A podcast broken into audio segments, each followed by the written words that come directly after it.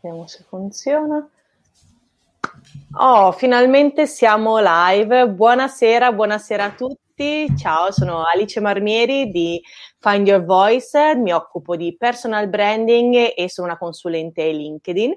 Um, ho ripreso a fare queste eh, live in diretta proprio perché ehm, mi faceva piacere condividere quelli che sono gli strumenti per creare un personal brand efficace. E chi meglio di Stefano Tedeschi che si occupa di come parlare in pubblico per darci gli strumenti giusti per parlare eh, davanti a, a un'audience. Oggi non parleremo solamente di come parlare in pubblico, ma anche come parlare in modo efficace davanti anche a una telecamera, perché ormai lo sappiamo, è un anno che siamo dietro a questi schermi e dobbiamo costantemente comunicare in modo efficace davanti a una telecamera.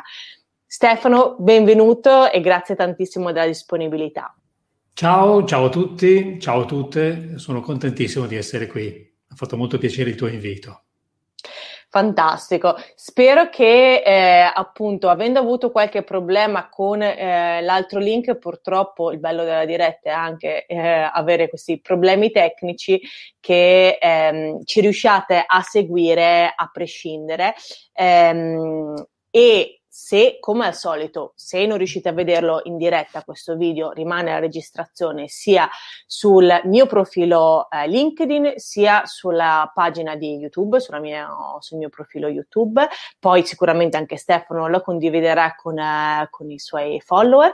Ehm, però siamo qua in diretta, come al solito, proprio per eh, rispondere alle vostre domande. Quindi, a parte la chiacchierata che ci siamo preparati con Stefano in base a quelle che sono un po' um, i dubbi principali su come parlare in modo efficace di, ehm, davanti a un pubblico, eh, allo stesso modo ovviamente siamo qua per voi, quindi non siate timidi e rispondete alle domande.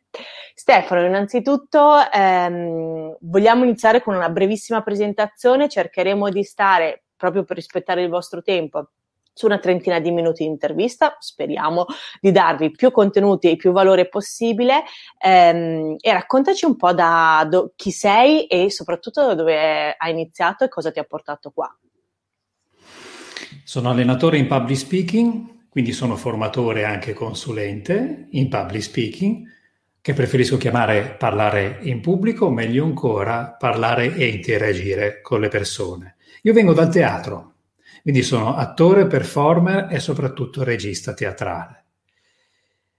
A me piace sempre dire che aiuto le persone a farsi ascoltare davvero quando parlano con le persone.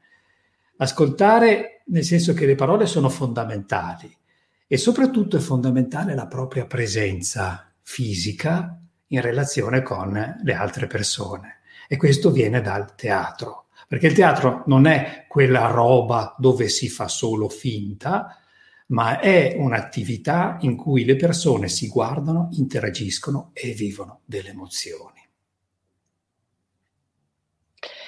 E, ehm, e, direi che eh, appunto lo spunto delle emozioni è uno degli aspetti secondo me più importanti nel public speaking ma anche nella comunicazione in generale perché eh, l'abbiamo sentito tutti poi anche lo sorgere di quello che è il, lo storytelling sempre di più ehm, facciamo affidamento su quella che è il suscitare creare una connessione con le altre persone quindi suscitare delle emozioni. E quindi partiamo subito da una domanda eh, diretta eh, come essere memorabili, quindi come fare in modo di ehm, non solo essere efficaci a veicolare quello che è il nostro messaggio, ma fare in modo che le persone poi non si dimentichino di noi. Le persone non si dimenticano di noi, Alice, quando noi le tocchiamo nelle emozioni, come dicevi tu prima. Non solo nelle emozioni, ma anche nella loro vita. Non solo in quello che provano, ma anche in quello che desiderano. Faccio un esempio. Ho lavorato per un cliente che si occupa di prodotti medicali e vende direttamente eh, agli ospedali. E quindi i manager in realtà con cui ha a che fare sono dei medici. E noi sappiamo che i medici fanno molta attenzione alle lettere al direttore. È presente le lettere al direttore Alice dove le persone ringraziano l'equipe medica perché per la cu- le cure prestate, per l'attenzione, ovviamente facendo riferimento a chi, al primario medico, dottor, quello che è. Ecco, questo è un riferimento importante per decidere la comunicazione, cioè tu è vero che devi vendere un prodotto, è vero che lo devi proporre a un prezzo, ma devi anche dare la possibilità a questa persona di essere socialmente riconosciuta per il suo valore. Se allora tu agganci il tuo interlocutore dicendogli, per esempio, lo faccio molto spiccia, che i suoi pazienti gli riconosceranno la sua competenza e i risultati, eh, tu lo stai agganciando nei suoi aneliti.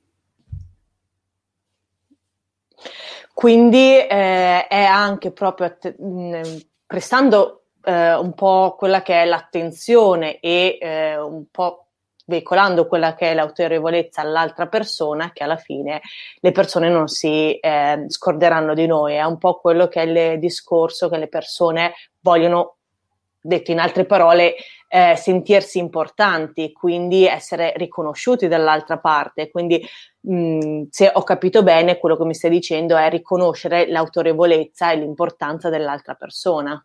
Sì, perché diventa reciproco. Perché se noi per voler essere memorabili diciamo siamo i leader merc- del mercato, vabbè, sono tutti leader, non si sa chi sia davvero questo qui davanti a tutti. Ma comunque siamo i leader, mettiamo che sia anche vero, i leader del mercato. Abbiamo 15 capannoni da 8.000 metri quadri l'uno. Eh, esistiamo dal 1955. Abbiamo 6 milioni di dipendenti. Vabbè, capito, ma non è questo che ti rende memorabile, perché sono tutti numerini alla fine. Sì, sì, è proprio il contatto diretto con la persona che ti rende memorabile ti rende memorabile, prima di tutto, come essere umano che si interfaccia con un altro essere umano. Ecco, perché eh, a questo punto mi hai proprio tirato un ottimo assist perché uno dei eh, principali problemi nel public speaking è il trovarsi davanti a quella che è un'ampia audience, di solito appunto non in questi ultimi tempi, ma di solito ehm, quello che avviene è che sei tu su un palco e quindi anche a livello ehm, distaccato, perché di solito il palco ovviamente eh, ti riporta su un altro livello davanti a una platea che può essere di una decina di persone o 50, 100 eh, persone. Quindi eh, c'è anche ovviamente una delle paure primordiali che è quella della paura del giudizio. Sei tu con, davanti a questa platea eh, e hai appunto questa sensazione di essere sotto gli occhi di tutti, come è come eh, appunto superarla e essere veramente efficaci? Quali sono gli strumenti, quali sono gli elementi da cui consiglieresti di partire? Tu intendi superare la paura di parlare in pubblico? Beh, partiamo da quella, si, dalla, eh, si, cerca di superare la paura per poi essere sempre efficaci in quello che è il messaggio che vogliamo veicolare.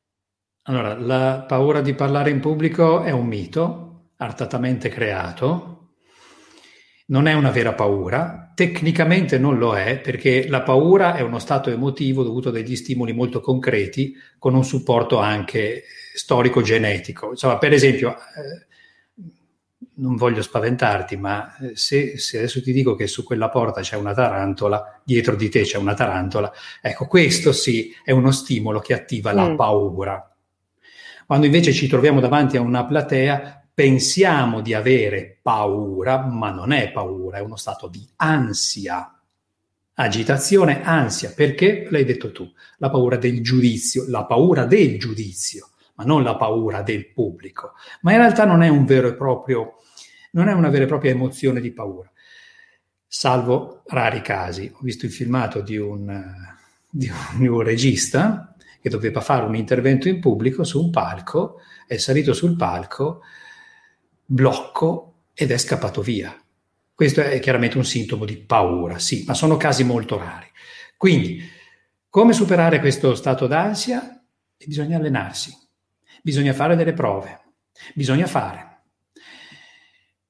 Questo stato d'ansia lo si deve comunque vivere, non proprio annientare, perché tanto non l'annienti, sono reazioni biochimiche, queste, queste sono reazioni che avvengono.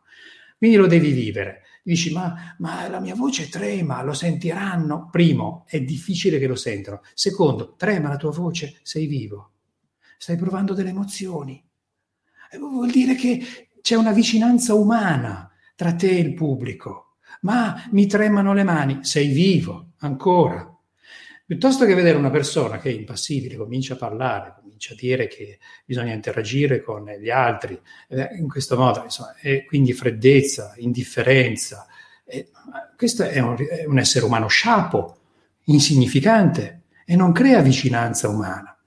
Vuoi dire la verità? Vuoi dire, sono molto emozionato di essere qui oggi. Te la sfanghi è un po' come spurgare una ferita del pus, mm. si può dire nella diretta sta cosa. Certo. Te la sfanghi e cominci. Perfetto, quindi in realtà anche in questo caso c'è un po' il riconoscimento di quello che è il, il tuo status, ti aiuta a eh, superarlo e eh, fare il passo successivo. A questo punto, quali sono le tecniche eh, di mh, public speaking o per parlare in pubblico ehm, più efficaci, proprio per fare in modo di convogliare quello che è il tuo messaggio, eh, creare anche quello che è appunto autorevolezza e banalmente non essere neanche noiosi, perché un'altra cosa che avviene spesso, a me è successo, eh, ovviamente cercando di trovare quello che è un riscontro nel pubblico, appena vedi un segnale di noia, distrazione, eccetera, inizi magari a farti delle domande. Quindi ehm, ovviamente per essere efficaci abbiamo detto sin da subito che è importante suscitare delle emozioni, quindi creare una connessione con le persone e anche se sono, non siamo in una relazione one to one, ma con una platea, alla fine probabilmente il focus stesso è il fatto di provare a pensare ad ogni singola persona, creare una connessione con ogni singola persona, eh, però quali sono appunto in termini pratici quelle che sono le tecniche che consigli eh, di utilizzare? Allora, due sono le vie da percorrere.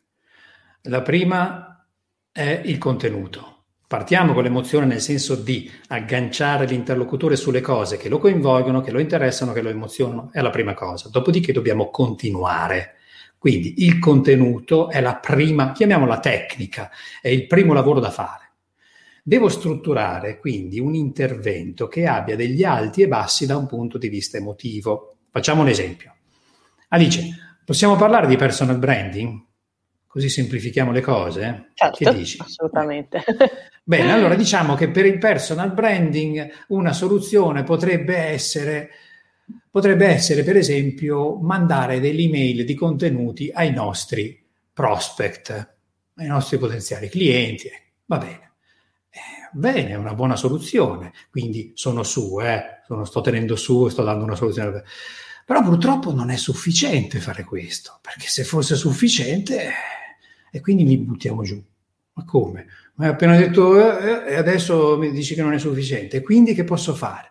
Eh, un'altra cosa che possiamo fare è un'interazione attiva attraverso i social. Ah, bene, bene. Quindi andiamo su, torniamo su. Eh, sì, però anche questo non è sufficiente, per, eccetera, eccetera, fino a che a un certo punto non meniamo troppo il camperlaia, ma arriviamo alla soluzione. È un po' come in un film, stiamo raccontando una storia con le peripezie, le avventure dell'eroe e quindi teniamo avvinta l'attenzione del pubblico. Prima tecnica è questa.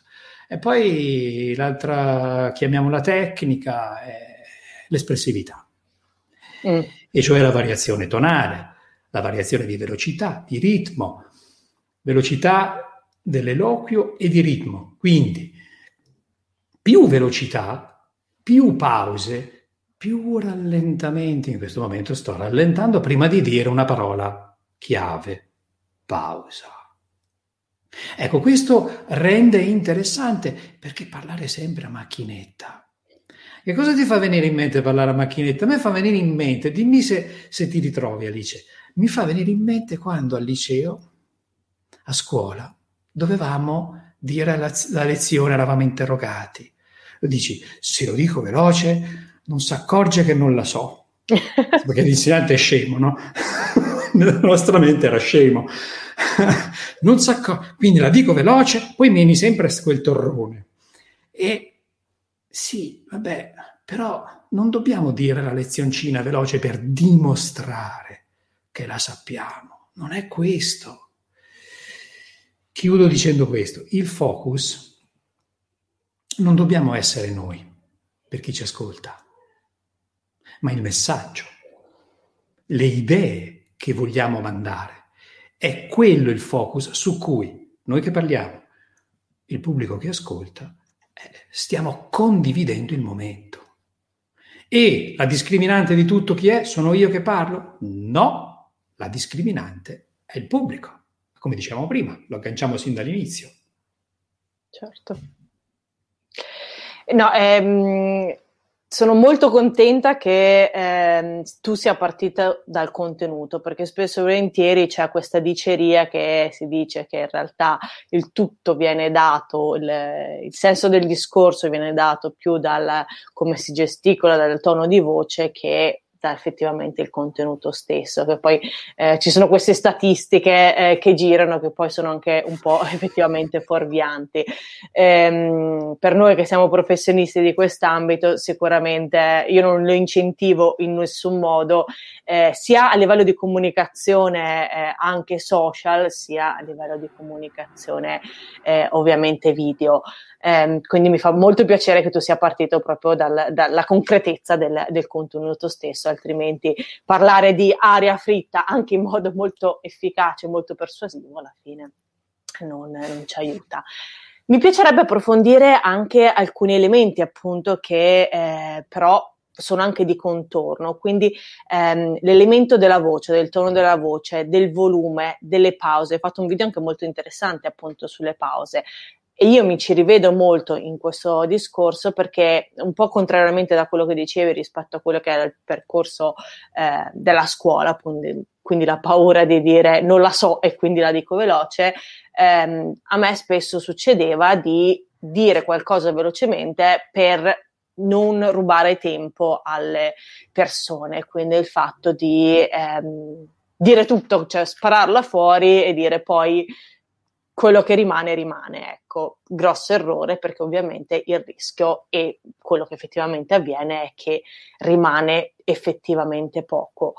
Quali sono gli elementi, ehm, ne abbiamo parlato anche prima noi, eh, prima della diretta, eh, che possono aiutarci a rendere la nostra comunicazione, il nostro contenuto effettivamente più efficace. Ne abbiamo menzionati prima, ma entriamo un po' più nel, nel concreto di quelli che sono alcuni esempi ehm, riguardo appunto al gesticolare e il, e il volume della voce. Gesticolare è fondamentale.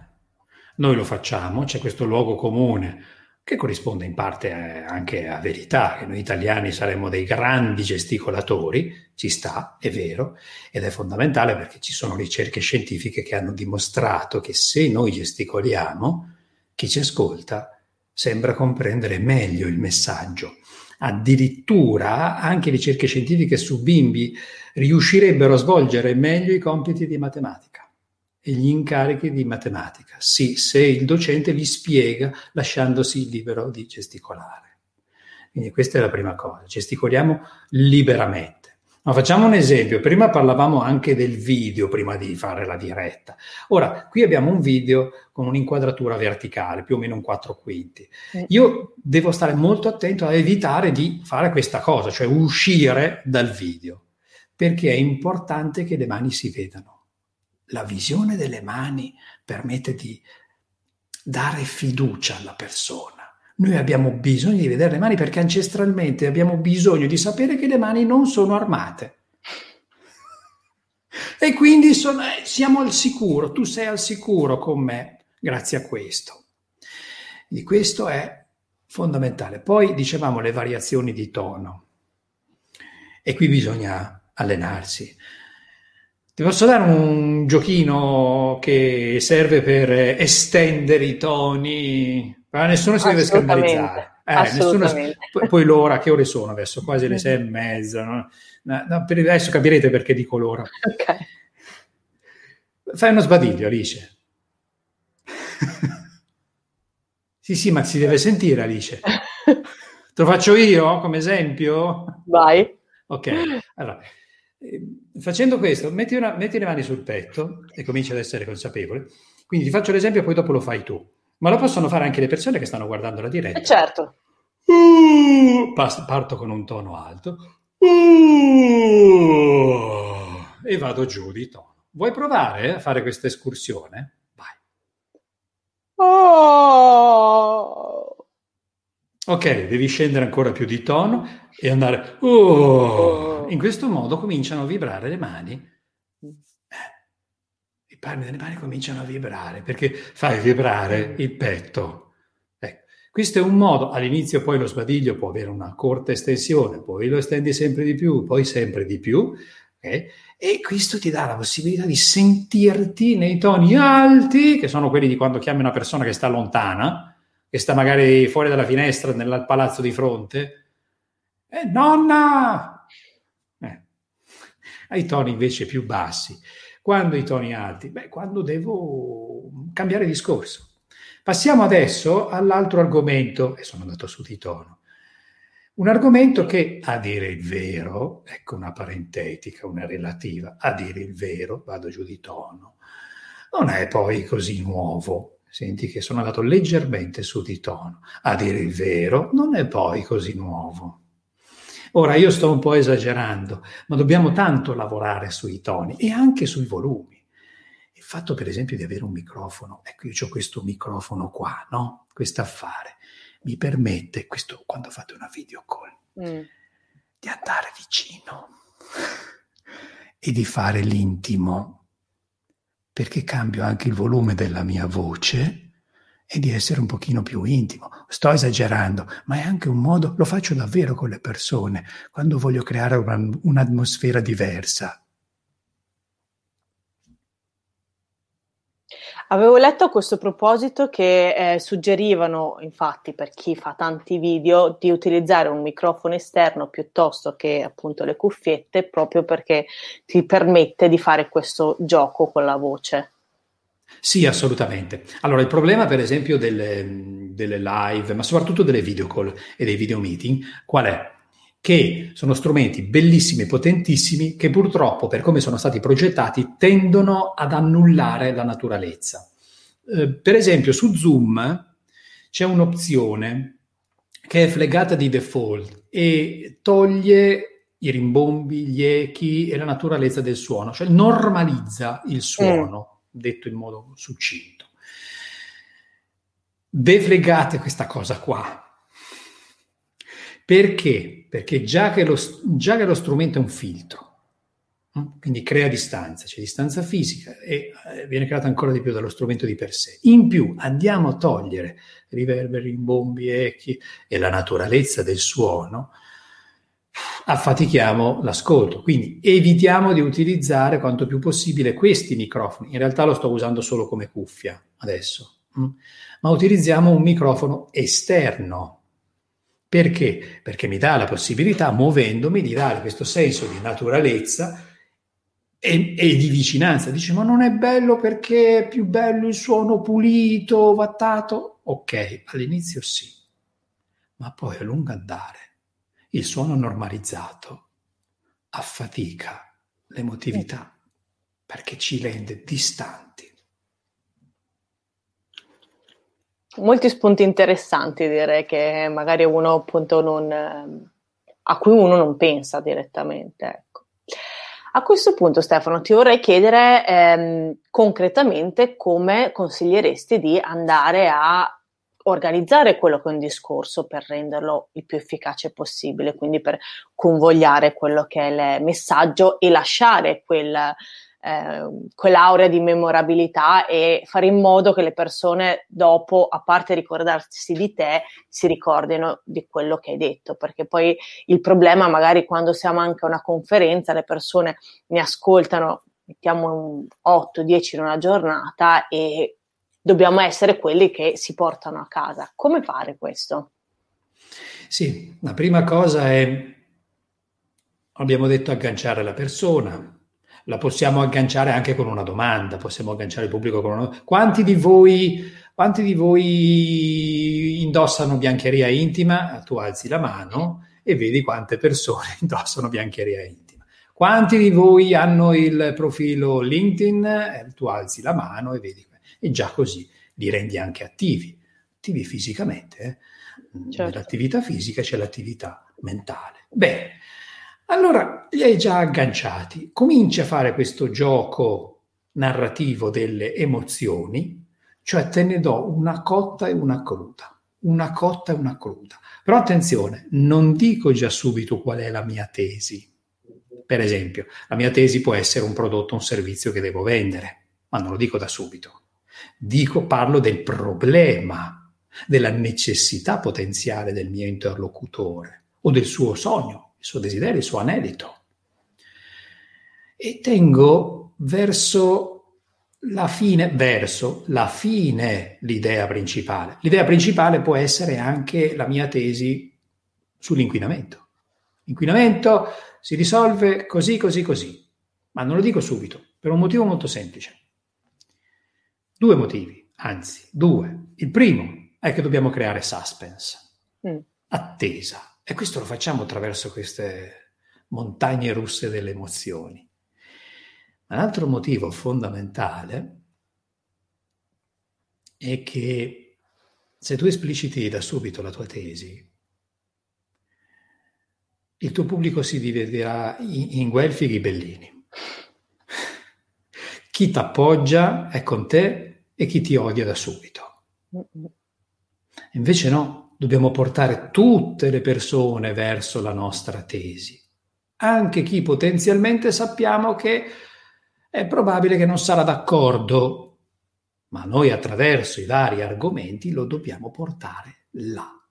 Lo prendiamo per mano, gli facciamo fare un viaggetto.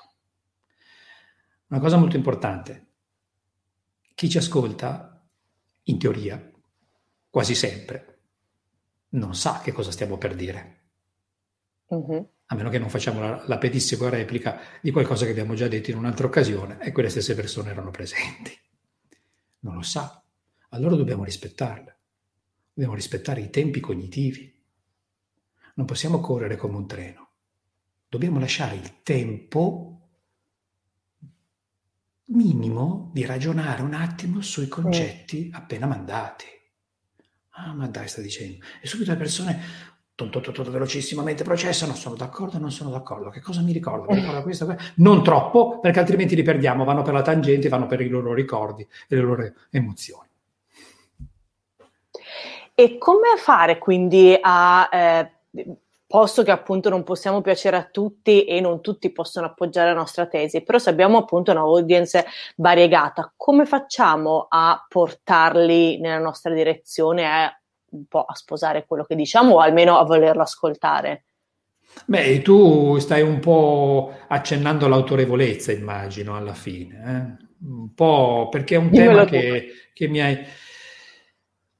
L'autorevolezza non è una cosa che decido io che parlo. Se io non posso dire sono autorevole oppure voglio essere autorevole eh, o, o come voglio essere un influencer, piano, fai delle cose, Comunque, poi vediamo se lo sarai. Allora, l'autorevolezza è percepita da parte dell'audience. Allora, come fare ad essere memorabili? Li ho già agganciati e gli devo dare a queste persone qualche cosa che o le emozionerà ancora alla fine, perché ho scoperto qualche cosa dell'esistenza, della vita, dell'umanità, che può cambiare per loro qualche cosa nella loro vita, oppure darò loro una soluzione utile, ma davvero utile. E poi alla fine, se ti dico una cosa che ti emoziona e che può cambiare il senso della tua vita, non è forse utile anche questa? Assolutamente. Alla fine, ehm, quanto pensi, cioè quanto deve essere utile quello che, è, eh, quello che vai a comunicare, cioè qual è il bilanciamento tra l'utilità di quello che è il nostro messaggio, quindi anche a livello informativo, rispetto a quello che sono le emozioni che bisogna suscitare. Cioè devono essere 50 e 50, può prevalere l'uno rispetto all'altro o dipende ovviamente da quello che è il contesto, il discorso? Ma io preferisco non parlare di percentuali, sono due cose diverse perché l'emozione è strumentale uh-huh. al messaggio centrale che a sua volta deve avere un'utilità per il pubblico. L'emozione è solo strumento. Ok, chiarissimo. Allora, siccome stiamo arrivando eh, alla fine del, di questa chiacchierata, di questa intervista e so che i video, tra l'altro sia su YouTube che su LinkedIn, sono leggermente indifferita, vi chiedo che prima di eh, finire le domande che ho preparato, di affrettarvi per lasciare le domande ehm, sotto al contenuto in modo che possa porle a Stefano. Poi noi siamo a disposizione eh, nostri, sul nostro profilo LinkedIn, quindi se avete bisogno, sia eh, se lo guardate successivamente o se anche a voi processate eh, quello che abbiamo detto e vi vengono domande dopo, tranquillamente le potete lasciare in un secondo momento, però approfittatene che siamo qua con Stefano per porgli la domanda. A questo punto, Stefano, ti chiedo, ehm, siccome questa è una domanda che è venuta da ehm, una lettrice della mia newsletter, eh, che chiedeva ovviamente come essere efficaci davanti al video. Qualcosa l'abbiamo menzionato prima, però ehm, in quest'anno, soprattutto dove ci troviamo spesso a fare ehm, delle comunque a intrattenere quelle che sono le nostre relazioni dietro a questo schermo, abbiamo perso molto di quello che è il contatto fisico, quelli che sono gli elementi che prima eh, dicevi di contraddist- che di contraddistinguono una conversazione, anche quelli eh, di contesto, ehm, e eh, è molto più difficile passare quelle che sono le emozioni. Quindi, quali sono i consigli eh, per creare video efficaci eh, che sia attraverso appunto una telecamera o quello che è un, eh, uno smartphone. Sì, per prima cosa l'inquadratura, il frame. Come dicevamo prima, si devono poter vedere le mani e le braccia. Quindi evitiamo delle inquadrature tipo questa, in cui si vede solo la faccia, magari, magari si vede un bel pezzo di soffitto e non serve a niente. Quindi si devono poter vedere bene. L'illuminazione è fondamentale. Evitiamo l'illuminazione frontale perché, a parte per noi quattro occhi, eh, farebbero i bolli o le luci, eh, ma soprattutto appiattisce. Queste sono le prime cose fondamentali. Portate pazienza, perché avere a che fare con una videocamera è una fatica bestiale. Io ci ho impiegato 15 giorni a girare il mio primo video per YouTube Adesso ne giro, dipende dalla lunghezza, dai 15 al 20 nel giro di un paio d'ore. Dipende dalla lunghezza del video. Anche lì, scegliete un argomento, scegliete un problema, una necessità specifica, molto specifica, e poi l'affrontate. E verso la fine date la vostra risposta dopo aver portato piano piano le persone attraverso il vostro discorso. E alla fine date una call to action, la chiamata all'azione ma guardate che poi non cambia molto rispetto a un post eh, su LinkedIn, eh, su, su, su un articolo. Alla fine chiede alle persone di fare qualche cosa. Un consiglio, non dite alle persone se vi va di lasciare un commento, lasciate un commento. Stai già ridendo, Lice? Succede spesso. Succede spesso lasciate un commento, commenta qui sotto, dovete usare l'imperativo. Perché? Perché siamo talmente abituati a questo che se non sentiamo l'imperativo, nel caso in cui sentissimo il bisogno di commentare, difficilmente commenteremo. Inoltre, con il periodo ipotetico, cioè se vi va di commentare, se ti va di commentare con me, già gli mettiamo un problema. Ma mi va di commentare? che già ne hanno tanti. dice no. Sì, no. E parla in seconda persona, voi, meglio ancora tu. Usa il tu con le persone.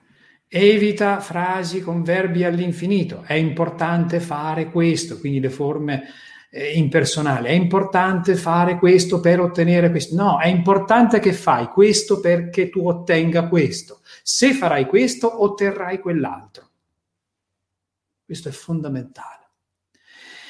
E poi potete utilizzare la camera fissa, la camera a mano, poi ci sono gli strumenti che oggi costano poco, con 60-70 euro si, si prende un, uno strumento che stabilizza la, la, mm. la camera, una praticità eh, clamorosa. È importante l'audio, che deve essere naturale, deve essere naturale, quindi con un po' di eco anche, e se l'eco è eccessivo, che fate? Circondatevi di piumoni.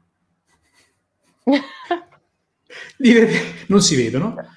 Piumoni, coperte, li appendete a destra, a sinistra, come fossero dei tendoni. Guardate, ehm, più o meno è l'effetto di un teatro. In teatro ci sono le tele proprio anche per questo, perché permettono di assorbire il suono.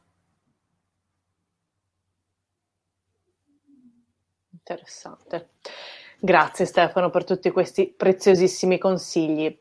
Ehm, come ultima domanda, quindi questo è un int per chi ci sta seguendo di fare eh, le ultime domande qua sotto, ehm, ti, chiederai, ti chiederei qual è il metodo migliore con cui prepararsi a un discorso, a un uh, incontro importante, in questo caso che sia una video call o che sia um, comunque un... Uh, un incontro davanti a un pubblico, quindi dove c'è comunque una platea con più persone. Quali sono i tuoi consigli per, eh, per prepararsi al meglio?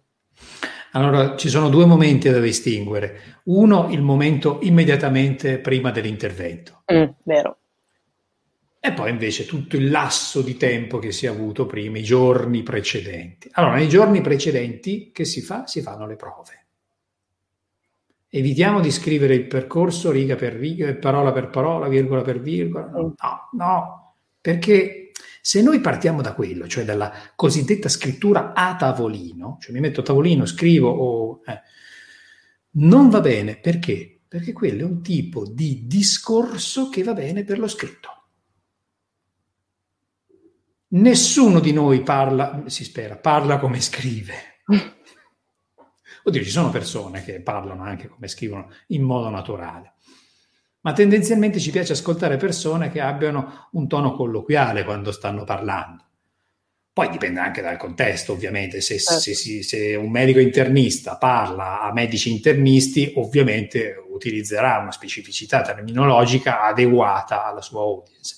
Ma se un medico internista si mette a parlare, non so a te Alice, ma a me, che non sono medico, è opportuno che eviti quel linguaggio specifico certo. e quindi che scenda al mio livello da ignorante in medicina.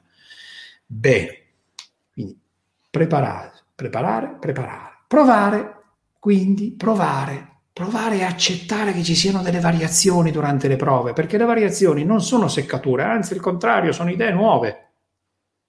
Questo è quello che succede in teatro.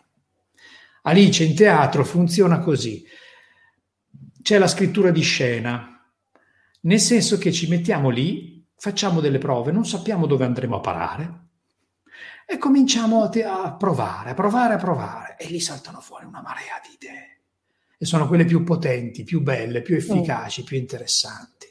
Sono quelle più vicine al pubblico, più vere, più vive. Bene, arriviamo a ridosso del momento. Manca un quarto d'ora, dieci minuti. Che si fa? Il riscaldamento. Il riscaldamento della voce. Quindi si riscalda la voce, si riscalda, quindi si fa un po' di sbadiglio come ho fatto prima, si fa un po' di massaggio mm, con la lingua, mm, si fa un po' di chewing gum e soprattutto se dobbiamo parlare con apertura verso le persone, si comincia a recitare una poesia sorridendo. Sorridendo, proprio forzatamente anche. E poi puoi fare dei movimenti come questi apriti. Questo dà la possibilità di apertura fisica e dunque apertura mentale, cioè relazionale. Niente power pose. Power pose. C'è questa famosa eh, TED Talk dove eh, consigliano prima di andare sul pubblico, anche per una questione di self-confidence, di trovare delle posizioni. Adesso non si vedeva, però ho messo le mani sui Chiaro. fianchi oppure allargarsi il più possibile nello spazio per un paio di minuti, proprio per eh, aumentare quello che è il livello energetico e quindi poi le, la propria self-confidence. Ci sta, assolutamente. Tutto quello che può essere utile per aprirsi ed essere aperti verso il pubblico e per attivare la propria energia, ci sta. E qua ci ricolleghiamo con l'inizio della diretta. Dicevamo, ma la paura, ma l'emozione. Ecco, allora, l'emozione è eccessiva perché c'è uno stato d'ansia, eccessivo. Faccio un'attività fisica di riscaldamento, faccio anche questi esercizi, faccio altre cose, eccetera. Comincio a, a reindirizzare questo stato d'ansia verso l'attività fisica. Quindi momento di sfogo. Sono invece spentarello, un po' sciapino, ok, mi riattivo. Un, ehm, per concludere, proprio eh, alla fine eh, sapevo che saremmo andati oltre i 30 minuti, però la conversazione è interessantissima, quindi andrei avanti per ore. Ehm, uno dei contenuti che condiviso abbastanza di recente e mi ha fatto anche sorridere è il fatto che spesso e volentieri nelle pubblicità, quindi magari eh, alla radio, eccetera, eh, si sente questa voce sorridente costantemente che risulta poco autentica. Quindi Vogliamo affrontare un attimo, vuoi accennare un po' quello che è il discorso del sorriso e come utilizzarlo anche in modo autentico e sempre efficace in quella che è il, comunque il, il discorso del public speaking? Noi sorridiamo quando? Quando sorridiamo, dice, in modo naturale. Quando siamo felici. Quando, quando siamo, siamo sereni. Quando siamo sereni eh, quando incontriamo una persona che magari è tanto che non incontravamo, eh, ci fa piacere vederla. Quando concludiamo una sessione e siamo contenti, dai, è stato bello, è stato piacevole, è stato un bel momento, eh, ci viene spontaneo sorridere. Allora, perché? Perché però se dobbiamo presentare un prodotto, un servizio, una, cominciamo a fare i seri. A calare questo velo di grigiore improvviso, come se la serietà fosse autorevolezza. E anche qua, vedi che siamo noi che cominciamo a pensare devo essere autorevole. Non serve a niente perché poi è il mio interlocutore che deciderà per sé se ti percepirà autorevole. Quindi la voce del sorriso è fondamentale. Poi è chiaro che, come dicevi prima, come nello spot eh, supermercatesco, non si può sorridere dall'inizio alla fine, perché all'interlocutore viene il dubbio, ma stai bene. ecco, quindi, tuttavia, è possibile ed è consigliabile tenere un tappeto di luminosità del colore della voce, della qualità della voce. Quindi diciamo, io uso questa espressione, un po' un paglierino, un giallo paglierino, perché giallo è il colore che Ciro Imparato utilizzò per indicare il colore della voce del sorriso. Diciamo. Quindi un po' di giallino ci deve sempre essere. Anche per esempio quando dico a una persona fai questa cosa, è molto importante. Perché? Adesso sto utilizzando una voce delle disposizioni. Mi raccomando, fai questa cosa e fallo prima che sia troppo tardi. Perché se non ci metto un po' di sorriso dentro, attenzione è interno, eh? bisogna allenarsi per farlo, ma se non ci metto un po' di sorriso dentro, il rischio è che esca una voce così e fai questa cosa. Mi raccomando, è molto importante che tu la faccia prima possibile. Mm. Quindi, quindi non è il fatto di dire mi raccomando, fai questa cosa che è molto importante, che sembra un po' inquietante anche. Cioè, non la farà mai, dice, ma chi sei Joker? No? Ok, cioè, ok. ecco. Esatto, sì, sì, sì, assolutamente, questo è da evitarsi. Quello che dobbiamo ottenere è una luminosità della nostra voce, perché abbiamo la tendenza ad avere una voce un po', un po nebbiosa, grigia, sciappa. Però questa è la voce che la maggior parte delle persone, nella stragrande maggioranza del tempo della propria vita, tende ad avere, soprattutto nelle sessioni professionali. Certo. Perché appena uno pensa a qualcosa di professionale, a parte dare immediatamente del lei, poi ci si rigidisce, sì. proprio alla giacca e cravatta che dici manteniamo la distanza, non sorrido, non rido, non faccio battute, non sono me stesso perché altrimenti... Sia mai che risulti poco autorevole perché sorrido, invece. Perfetto, e questo eh, c'è proprio uno spunto che mi hai dato anche riguardo al personal brand, perché il motivo stesso per cui sta, c'è questa ascesa di questo famoso personal brand è proprio il fatto che le persone non riescono più a connettersi, se mai sono riuscite, con un brand, con un prodotto, ma vogliono connettersi con la persona, con la sua faccia, con eh, quella che è la sua storia, le sue emozioni. Eh, il suo percorso, i suoi alti e i suoi bassi. E quindi eh, lo stesso fatto eh, di creare quell'empatia, anche prendersi un po' meno sul serio e appunto sorridere, fare battute, eh, anche come abbiamo detto prima, eh, fare con consapevolezza, riconoscere quelli che sono i nostri limiti, come sul palco quando siamo agitati, crea quella connessione, perché ricordiamoci che dall'altra parte ci sono t- persone, se davanti a una platea ce ne saranno tante, però sono sempre persone che magari sono state nella tua stessa situazione cinque minuti prima oppure in un altro contesto. Ecco. Assolutamente. Stefano, ti ringrazio tantissimo se non ci sono domande, ragazzi, vorrei ringraziare anche chi ci ha seguito, quindi vedo Carlo Alberto, Francesca, Marco, Anthony, davvero grazie di essere stati qua, anche Stefano, Silvia, Filippo, Manuela, eravate in tantissimi, quindi spero che sia stato di vostro interesse. Eh, come dicevo, se avete domande lasciatele qua sotto che saremo felici di rispondere, poi ci trovate sia Alice Marmieri che Stefano Todeschi sui nostri profili LinkedIn. Stefano, non so se hai qualcosa da, con cui concludere. Divertitevi. Divertitevi quando parlate in pubblico, perché se non vi divertite vuol dire che vi siete focalizzati sulla prestazione.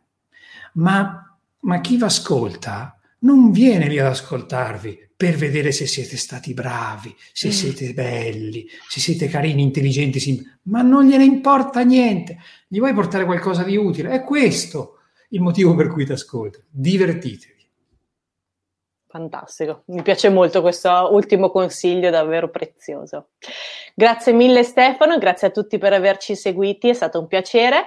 E noi ci vediamo con un'altra diretta live settimana prossima, sempre mercoledì alle 18, eh, con Danilo Spano. E parleremo invece di qualcosa di più creativo, quindi come creare la propria identità a livello di personal brand e quindi attraverso tutto il design grafico. Grazie ancora Stefano e buona serata a tutti. Buona serata, ciao.